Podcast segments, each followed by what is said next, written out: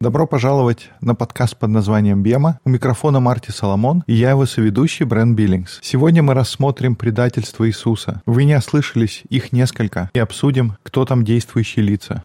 Много предательств звучит как в эпизоде про Иону. Что там, не одна рыба? Я же знаю, было только одно предательство. А знаю ли я? Do we? I think we do. We just don't realize it. Right. Exactly. Good answer. I like that. Я думаю, мы знаем, но просто не осознаем. Это хорошая фраза. И давайте начнем с того, которое мы знаем. Мы поговорим об Иуде. Мы начнем с него. Это один из самых интересных персонажей Евангелия. Иуда Искариот. Множество мыслей и чувств по поводу Иуды, и мы порой проецируем что-то свое. Я нашел для себя более глубокое понимание. Оно исходит из культурного контекста, и это очень помогает мне в изучении истории.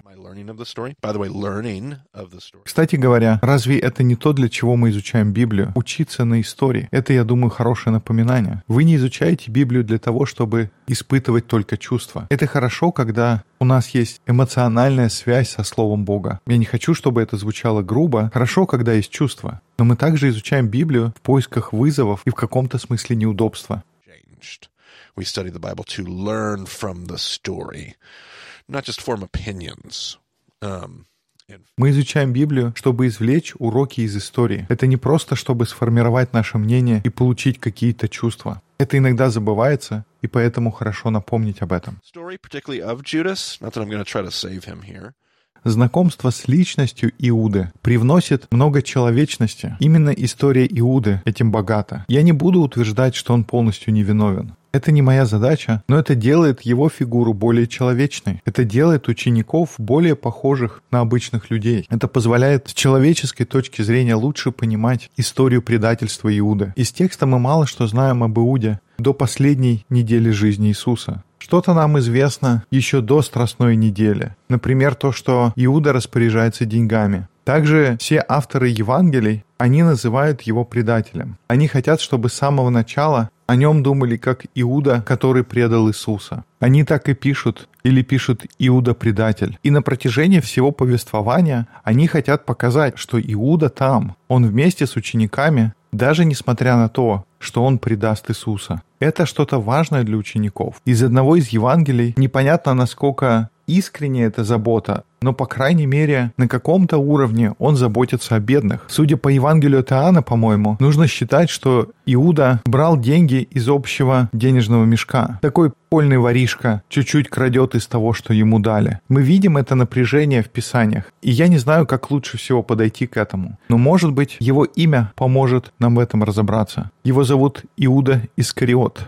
Искариот в своем корне имеет еврейское слово «иш». Ты помнишь, что это означает, Брент? Иш — это мужчина. Получается, человек Иш из местечка Кириот. То есть получается, что имя его означает Иуда, человек из Кириот. Или в других переводах человек из Кариот. Есть, по крайней мере, несколько весомых свидетельств в пользу того, что Кариот — это название поселения зелотов. Этого придерживается одна из основных научных теорий, со многими аспектами которой я согласен. И зная это об Иуде, мы можем гораздо лучше себе его представить. Посмотрим, каким образом у него будет проявляться забота о бедных. Будучи зелотом, чем дальше, тем больше ты возмущаешься притеснениями своих братьев-евреев. Особенно если это касается братства, которое особенно известно своей преданностью. Зелоты были частью какой группы бренд? Они были частью хасидов. У них есть братская группа, группа фарисеев, которые не берут меч, чтобы сражаться. Но это две группы, которые сочувствуют друг другу и у которых одинаковый уровень преданности. И если проявлять заботу о бедных, то Зелот скажет, мои братья-иудеи бедны, потому что это римское мировоззрение, это эллинизм. Они приходят и разрушают наш мир. У Зелота в душе могла быть философия Робин Гуда, он берет у богатых то, что нужно для общего блага. И тогда вопрос, не поэтому ли Иуда ворует из общей казны? Могу себе представить, что когда встает вопрос, кто будет казначеем, Иуда сразу же поднимает руку чтобы это не отошло противному и мерзкому сборщику налогов. Иисус смотрит и говорит, нам нужно, чтобы кто-то заботился о деньгах. Иуда смотрит, что Матфей пытается поднять руку, и он сразу выпрыгивает вперед и говорит, нормально, нормально, я позабочусь, я сделаю это, Иисус. Имея в голове лишь бы только не дать этому мытарю доступ к деньгам. Кстати, у них была женщина, которая была жена казначея Ирода, правильно? По-моему, ее звали Иоанна или Клеопа. Есть некто Иоанна, жена Хуза. Я могу представить, они ходят с деньгами Ирода, Иуда их носит. Я могу представить себе его отношения, и тогда он берет и отдает эти деньги своим братьям. О, я не думал об этом. Это хорошая мысль. И понятно, что все, что мы здесь говорим, это своего рода спекуляции, но они основаны, мне кажется, на очень хороших предположениях. В Луке, 8 глава, 3 стих, там рассказывается о женщинах, которые поддерживали Иисуса своими финансами. Одну звали Иоанна, была Мария Магдалина и Сусанна, но именно Иоанна, она жена Хуза,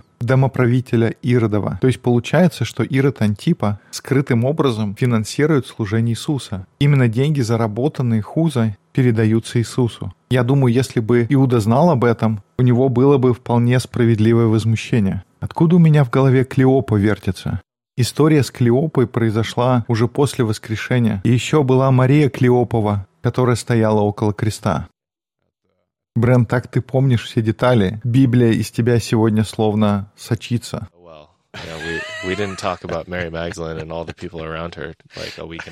Да уж, просто мы говорили о Марии Магдалине и обо всех остальных неделю назад.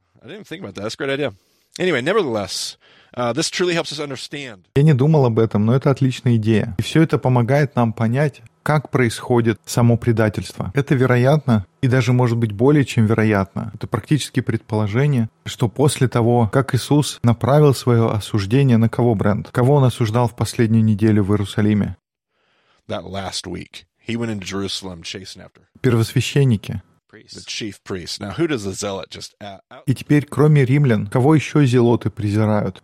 Я думаю, для них первосвященники — это де-факто римляне. Они даже хуже, чем римляне, потому что это евреи, купленные за римские деньги. Безусловно, и мы знаем из истории, что зелоты действительно убили одного из первосвященников прямо на храмовом дворе. Вот насколько они испытывают презрение к первосвященству.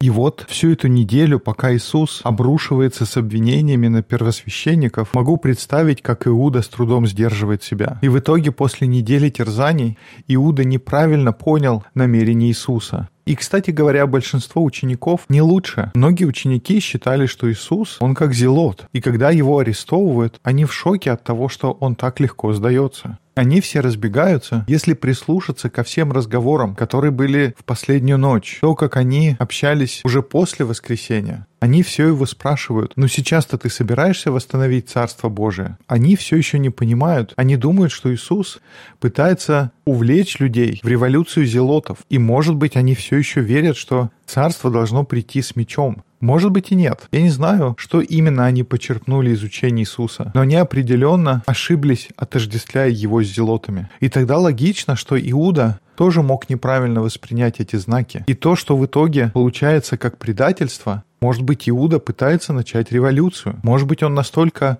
возбужден и вдохновлен. У него есть этот зелотский огонь. Он пытается как бы спровоцировать Иисуса, вынудить его начать восстание. Он, может быть, думает, пусть разгорится пламя, давай все начнем. Когда он организовывает это все, что он не воспринимает как предательство. В его понимании он хочет, чтобы появились священники, и тогда Иисусу придется, он будет вынужден вступиться, дать сдачи, пойти на конфликт, но это то, к чему, по его мнению, все идет. Однако это совсем не то, что должно произойти. Это также может объяснять, почему в конце истории Иуда настолько уничтожен чувством вины, что идет и совершает самоубийство. Он совершенно неправильно оценивает ситуацию. И когда он понимает, что в итоге он предал своего равина, это было не то, к чему он стремился и что хотел сделать. Он думал, что он поступает правильно, но когда он понимает, что в итоге получается, что он предал своего равина, и он начал процесс, который привел к его казни, он не верит в свое несчастье и не может вынести тяжесть своих злодеяний. Есть такой автор, его зовут Питер Роллингс. У него есть книга «Верность предательству». У нас будет на нее ссылка в примечаниях. Но тоже, когда мы упоминаем зелотов, нам нужно вспомнить один эпизод из начала третьей сессии. Это, по-моему, 79-й эпизод про зелотов. Если вы хотите напомнить и освежить в памяти, о чем мы говорили, найдите его и послушайте. Так вот, Питер Роллингс, он автор книг, философ, богослов, если хотите. Одна из его книг называется «Верность предательству». У меня от его произведений порой голова идет кругом, и я не могу читать подряд книгу за книгой. Мне нужно прочесть одну и дать этому материалу осесть и произвести какую-то работу и переварить в течение какого-то времени. И только потом я готов браться за его следующее произведение. Мне нравится, как он пишет. Он расширяет мой кругозор. Он пишет в стиле деконструктивизма.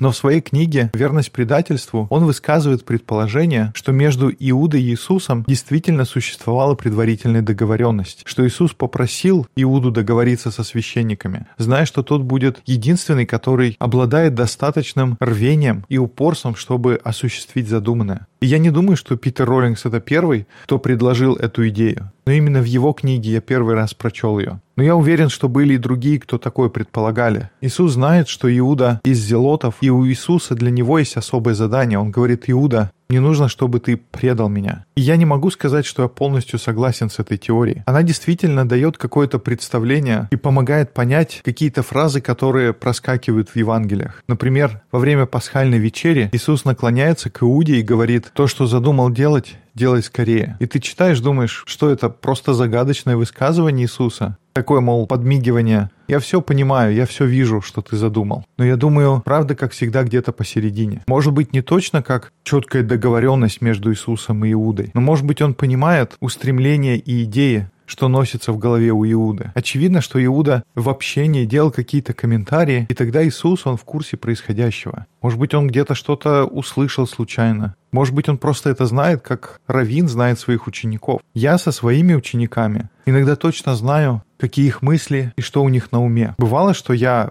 вообще был не в контакте, но порой все очень очевидно и легко понять. Действительно ли это так, я не уверен, но, наверное, где-то есть золотая середина. Во всяком случае, важно отметить, что даже Иуда до последнего момента сохраняет феноменальную приверженность тексту. Если вы думаете про себя чего-чего, вы когда-нибудь задумывались о том, почему Иуда бросил серебряные монеты в храм? Кстати, как он туда попадает? Судя по тексту, это происходит посреди ночи. Храм в это время закрыт. Двери закрыты, но если мы действительно верим тому, что написано в тексте, он бросил их именно в храм, не просто где-то на храмовой горе. Не просто во дворе храма, он бросил их прямо в храм. Туда еще нужно проникнуть, это святое место. И чтобы пробраться и бросить их туда, это очень по-зелотски. Помните, зелоты убили священника в храме, так что пробраться и бросить монеты — это в их стиле. И днем-то не просто забраться и бросить монеты, а тем более ночью. Но именно зелоты были известны тем, что забирались в храм, могли даже убить священника. Послушайте слова Захарии. Захария обвиняет пастухов. Давайте посмотрим на контекст. И что Иуда думает? Кто такие пастухи для Иуды? Это священники. Это важный контекст этого отрывка. Захария изрекает пророческое осуждение пастухам. Прочти, пожалуйста. Захария 11 глава. «И отвратится душа моя от них, как их душа отвращается от меня. Тогда скажу, не буду пасти вас, умирающая пусть умирает, и гибнущая пусть гибнет, а остающиеся пусть едят плоть одна другой. Возьму жезл мой, благоволение и преломлю его, чтобы уничтожить завет, который я заключил со всеми народами. И он уничтожен будет в тот день. И тогда узнают бедный и завец, ожидающий меня, что это слово Господа. Я думаю, Иуда, он читает эти слова из Захарии. Он говорит, я сломаю мой жезл, мой посох благоволения. Они больше не имеют благоволения Господня. И скажу им, если угодно вам, то дайте мне плату мою. Если же нет, не давайте. И они отвесят в уплату мне 30 серебряников. Так, а сколько Иуде заплатили? 30 серебряников.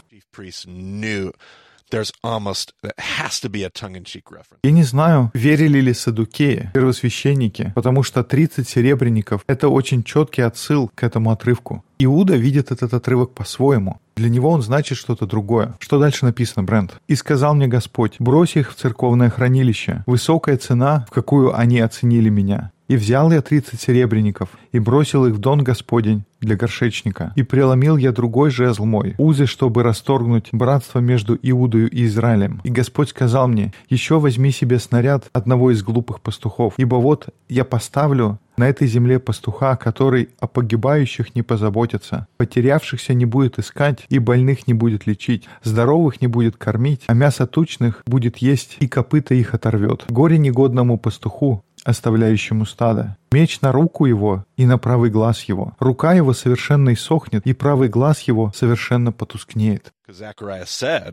I took that thirty pieces of silver, and I threw them into the pot into the potter's house at the house of the Lord. Почему он бросает 30 серебряников в храм? Потому что это есть в тексте. Потому что Захария сказал, я взял эти 30 серебряников и бросил их в дом Господень для горшечника. И дальше идет осуждение. Горе никчемному пастырю, покинувшему стадо. И мне интересно, а может Иуда имел внутри эти слова? Он воспринимал их как обращенных к первосвященникам. И мне интересно, это полностью мое предположение. Но я думаю, не подумал ли он, что эти слова обращены к нему самому, и поэтому он так сокрушается о том, что сделал. Он бросает монеты, потому что это есть в тексте. Иуда отвечает на свое бедственное положение утверждениями из текста. Как сильно мы должны знать Библию, чтобы по-настоящему понимать те части, которые мы читаем. Иногда мы, может быть, просто думаем, о, но он хотел просто бросить деньги обратно священнику. Я не понимал, пока Рэй не указал мне на это, что это уже было в тексте. Эта самая история уже записана в книге Захарии. Да, но мы часто можем думать, он просто хотел вернуть деньги за кровь и бросил их в храм, потому что там священники. Нет, он сделал так, потому что это есть в тексте. Меня постоянно поражает мысль о том, что ученики Иисуса все это время думали, что они готовят восстание, как это делают зелоты. Это не была просто ошибка Иуды. Нам нельзя заблуждаться. Вплоть до распятия Иисуса и даже после него ученики ждут великой революции. Они думают, что их раввин — это какой-то зелот. И эту связь легко увидеть. Даже в переводе связь ясно прослеживается. И очень легко можно найти отрывки в учении Иисуса, где он говорит «Я пришел принести не мир, но меч». И подобные тому высказывания. Мы их обсуждали, по крайней мере, те из них, которые есть в Евангелии от Матфея. И мы смотрели, какой ремес там есть с другими пророческими высказываниями. Но если бы я был учеником, я смотрю на это через свою призму, и я слышу то, что я хочу слышать. Это полностью понятно с человеческой точки зрения. Ну и, кстати говоря, в этом мой момент. Эта мысль заставляет меня задуматься, как часто я неправильно понимаю намерение Иисуса. Это заставляет меня посмотреть на то, что я могу неправильно понимать, к чему стремится Иисус в моем мире. Потому что я могу слышать Его учение и игнорировать текст. Меня вызывает история Иуды. Такое может случиться с кем угодно и когда угодно. Вы можете так хорошо знать учителя и слушать его учения, и вам кажется, что вы знаете, что делает учитель, и тем не менее понимать их неправильно. Представим, у меня есть человек в моей жизни. Он думает, что понимает то, что я говорю. Но мне сложно, потому что я не это имею в виду. Я имею в виду полностью противоположное. Я постоянно получаю вопросы. Почему ты так говоришь? Но я хочу сказать, что нет, я говорю что-то совсем наоборот. Но люди продолжают слышать и смотреть на то, что я говорю через свою собственную призму. Я думаю, в ответ на мысли учеников не пытался ли Иисус сказать, но я не хочу делать революцию. Я провел свои последние три года, доказывая, как важно любить своих врагов. Как это так, вы можете слышать это иначе? И тем не менее, происходит именно так. Даже в наше время, в моем окружении, я могу оказываться в похожих ситуациях. Люди слушают подкасты говорят мне, ну тебе нужно сказать еще вот это. А я в ответ думаю, нет, фактически я говорю что-то диаметрально противоположное. Я пытаюсь сформулировать это очень четко и мягко, но все равно это воспринимается иначе. И я думаю, мы часто делаем не только с нашим подкастом. Какая разница? Я думаю, что это может происходить, когда мы читаем слова нашего Иисуса. Если такое происходило с учениками, я думаю, нам нужно быть осторожными, чтобы избежать опасности делать то же самое. И двигаясь дальше, Бренд, ты сказал предательство или предательства? Предательство во множественном числе. Interesting, because it, what's interesting here is Judas is clearly the betrayer. I'm not going to take anything away from that. The gospel writers are are super clear about that. In fact, they're almost. Это интересно, потому что то, как мы читаем, Иуда точно предатель. Я не собираюсь преуменьшать это. Авторы Евангелий очень четко говорят об этом. На самом деле, они очень активно и целенаправленно это утверждают. Что интересно, евангелисты не часто пишут об очевидных вещах. Если мы хоть что-то понимаем о Библии, о том, как работает повествование, это кажется необычным, потому что каждый раз, когда в Евангелии говорится об Иуде, может быть не всякий раз, но по крайней мере в половине случаев, когда упоминается Иуда, говорится, что он предатель. Это даже порой некомфортно, потому что как только Иуда, сразу же говорится, что предатель. Это какая-то непонятная тема на протяжении всех Евангелий. Но, может быть, нужно спрашивать себя, почему авторы Евангелий так поступают. Я думаю потому, что если вы читаете эту историю с точки зрения еврея, с иудейской точки зрения, вы не классифицируете Иуду как предателя. Мы только что говорили, Брент, что Иуда неправильно понял Иисуса. Но как он пытался поступать? Он хотел поступать правильно. Давай подумаем об отношении раввина и учеников. В раввинском понимании, если ты ученик и пытаешься все делать правильно, и где-то ошибаешься, что-то получается неправильно, это полностью нормально. Это часть процесса обучения. И бывает так, что ты очень-очень сильно ошибся. Это именно то, что происходит с Иудой. Ошибка, которая стоила его раввину жизни. Я не преуменьшаю, но ошибки случаются. Но если твое намерение исполнить то, что говорит раввин, это не предательство. Это не настоящая проблема. Да, ты совершаешь ошибки. Да, ты все испортил. Да, ты может быть плохой ученик, но это не настоящая проблема. И вот что я скажу. Если дать это повествование ортодоксальному еврею и не указывать Иуду Искариота в качестве предателя, ты даешь ему эту историю и говоришь, в этой истории есть предатель, скажи мне, кто это? Я сто процентов вам скажу, что он не скажет про Иуду. Они назовут Петра. Петр совершает такую ошибку, после которой нет дороги назад. После ошибки, которую совершил Иуда, можно вернуться и начать все сначала. Ты можешь снова и снова возвращаться, но ошибку Петра не исправить. Предательство Петра – это настоящее предательство. Избежав ареста Синедриона на Илионской горе, Иоанн использует свои связи, с кем-то в доме первосвященника, может быть, со слугой. Он использует для того, чтобы их пропустили на частную территорию суда, где они собрались, чтобы судить Иисуса. Как ты помнишь, Брент, где это все происходило? Это было в доме Каяфы. Там был двор в доме первосвященника. Мы говорили о нем в связи с Садукеями. Как мы уже говорили, Иисус не предстал на публичном суде перед официальным Синедрионом. Он был неофициально и несправедливо судим неформальным Синедрионом, собиравшимся в доме первосвященника по типу мафии. Из текста ясно, что Петр находится во дворе этого дома и греется у костра, в то время как внутри дома происходит вся эта движуха. А те люди, которые вокруг Петра, кто это?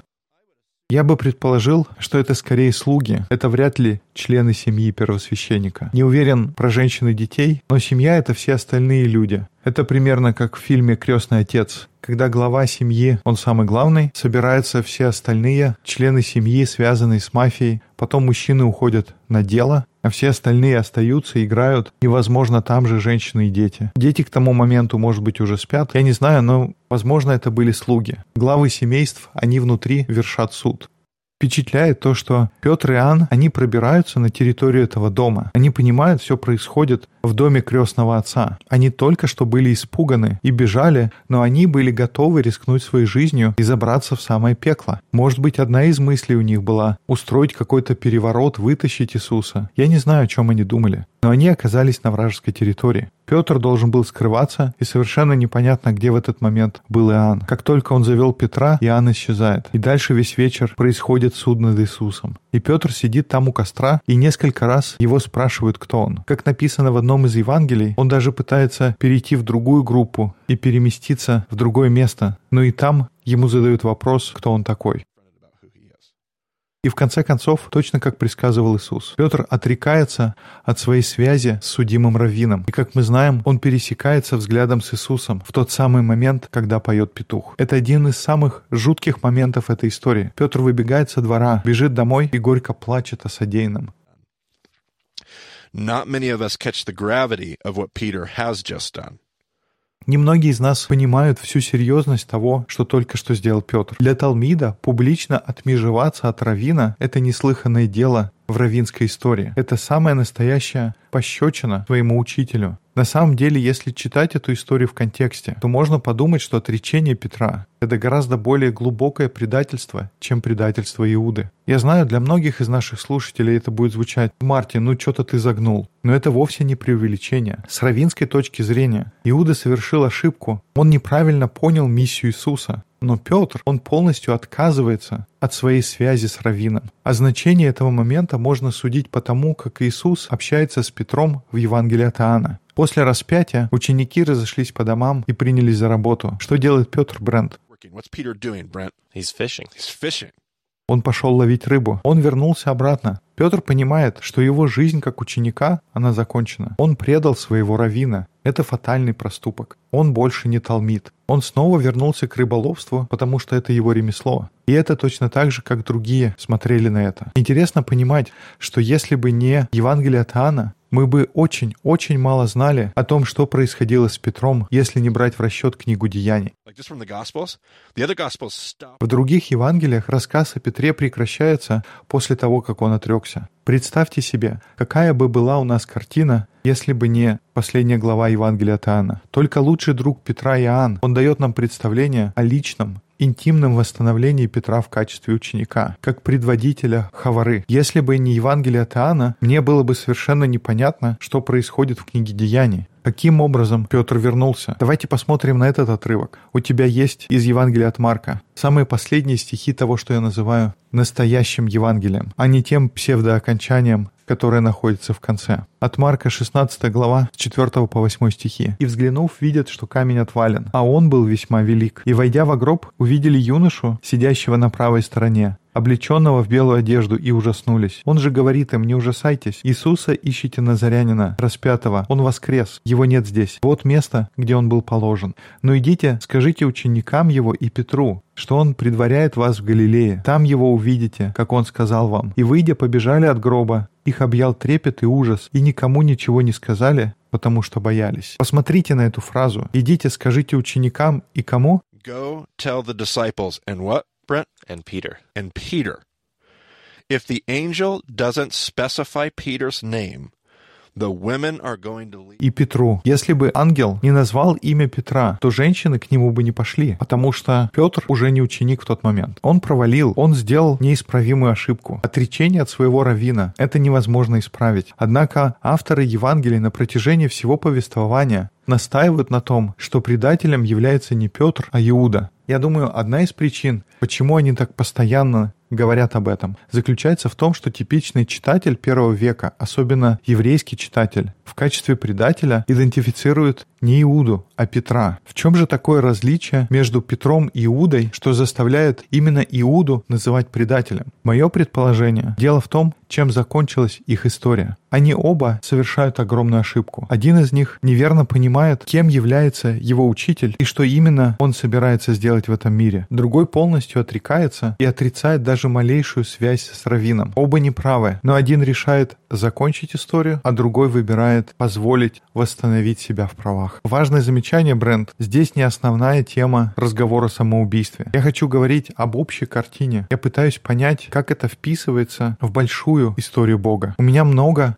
личных друзей, которые борются с клинической депрессией. Это их ежедневная борьба. И осуждать тех, у кого есть борьба с мыслями о самоубийстве, это было бы предательством по отношению к самой истории, которую мы читаем. Я не пытаюсь делать больших заявлений о том, что происходит с теми, кто накладывает на себя руки. Я хочу, чтобы вы это четко понимали. Для меня очень важно, что история, которую мы читаем в Евангелиях, это история о надежде. Единственным настоящим предательством Иисуса и того, за что Он выступал, было бы поверить и поддаться на то, что завтра не наступит. Поверить в то, что из этого нет выхода, нет возврата. Иуда решает, что его ошибку невозможно простить. Он решил для себя, что его история на этом заканчивается. Он решил, что возврата нет. Иуда — это тот, который предает Иисуса. Иисуса, которого все служение говорит о том, что у нас Бог, который всегда дает второй шанс. Он дает третий шанс. Это Бог бесконечной надежды, бездонной милости и изливающейся любви. Петр готов подойти к Иисусу на пляже и встретиться лицом к лицу со своими величайшими страхами. Петр готов посмотреть в лицо своей самой большой неуверенности. Петр готов поверить, что когда его раввин говорит, что он заслуживает спасения, и что он еще все тот, который может пасти овец. Петр готов довериться Иисусу, чтобы тот дал ему новый день завтра. Эта история всегда была о том, что завтра будет новый день. История всегда о том, позволить Богу написать невероятное завершение. Эта история всегда приглашает поверить в то, что Бог говорит о нашей ценности, о том, как Он нас принимает, о том, как Он нас ценит. Эта история напоминает о том,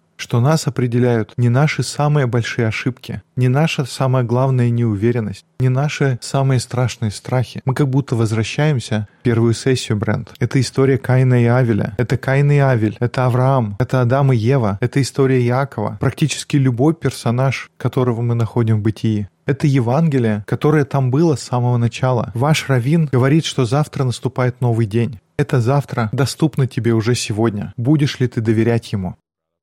Предательство или предательства. Интересна эта связь с Каином и Авелем, потому что это в разговоре с Петром всплыло 70 раз по 7. Интересно, не думал об этом. Ламех из рода Каина. Это интересно, как будто Иисус говорит Петру, если делаешь доброе, то не поднимаешь ли лица? И Петр решает идти дальше. Да, и может быть, у Иуды есть отзвуки. Я убил мужа в язву мне, и отрок Аврану мне. Это интересно. Well, relatively short episode for our uh, for our late podcasting. Yeah. Ну что ж, у нас сегодня относительно короткий эпизод. Третья сессия подходит к концу. One more episode. Еще один эпизод, потом обзорный урок и переходим к четвертой сессии.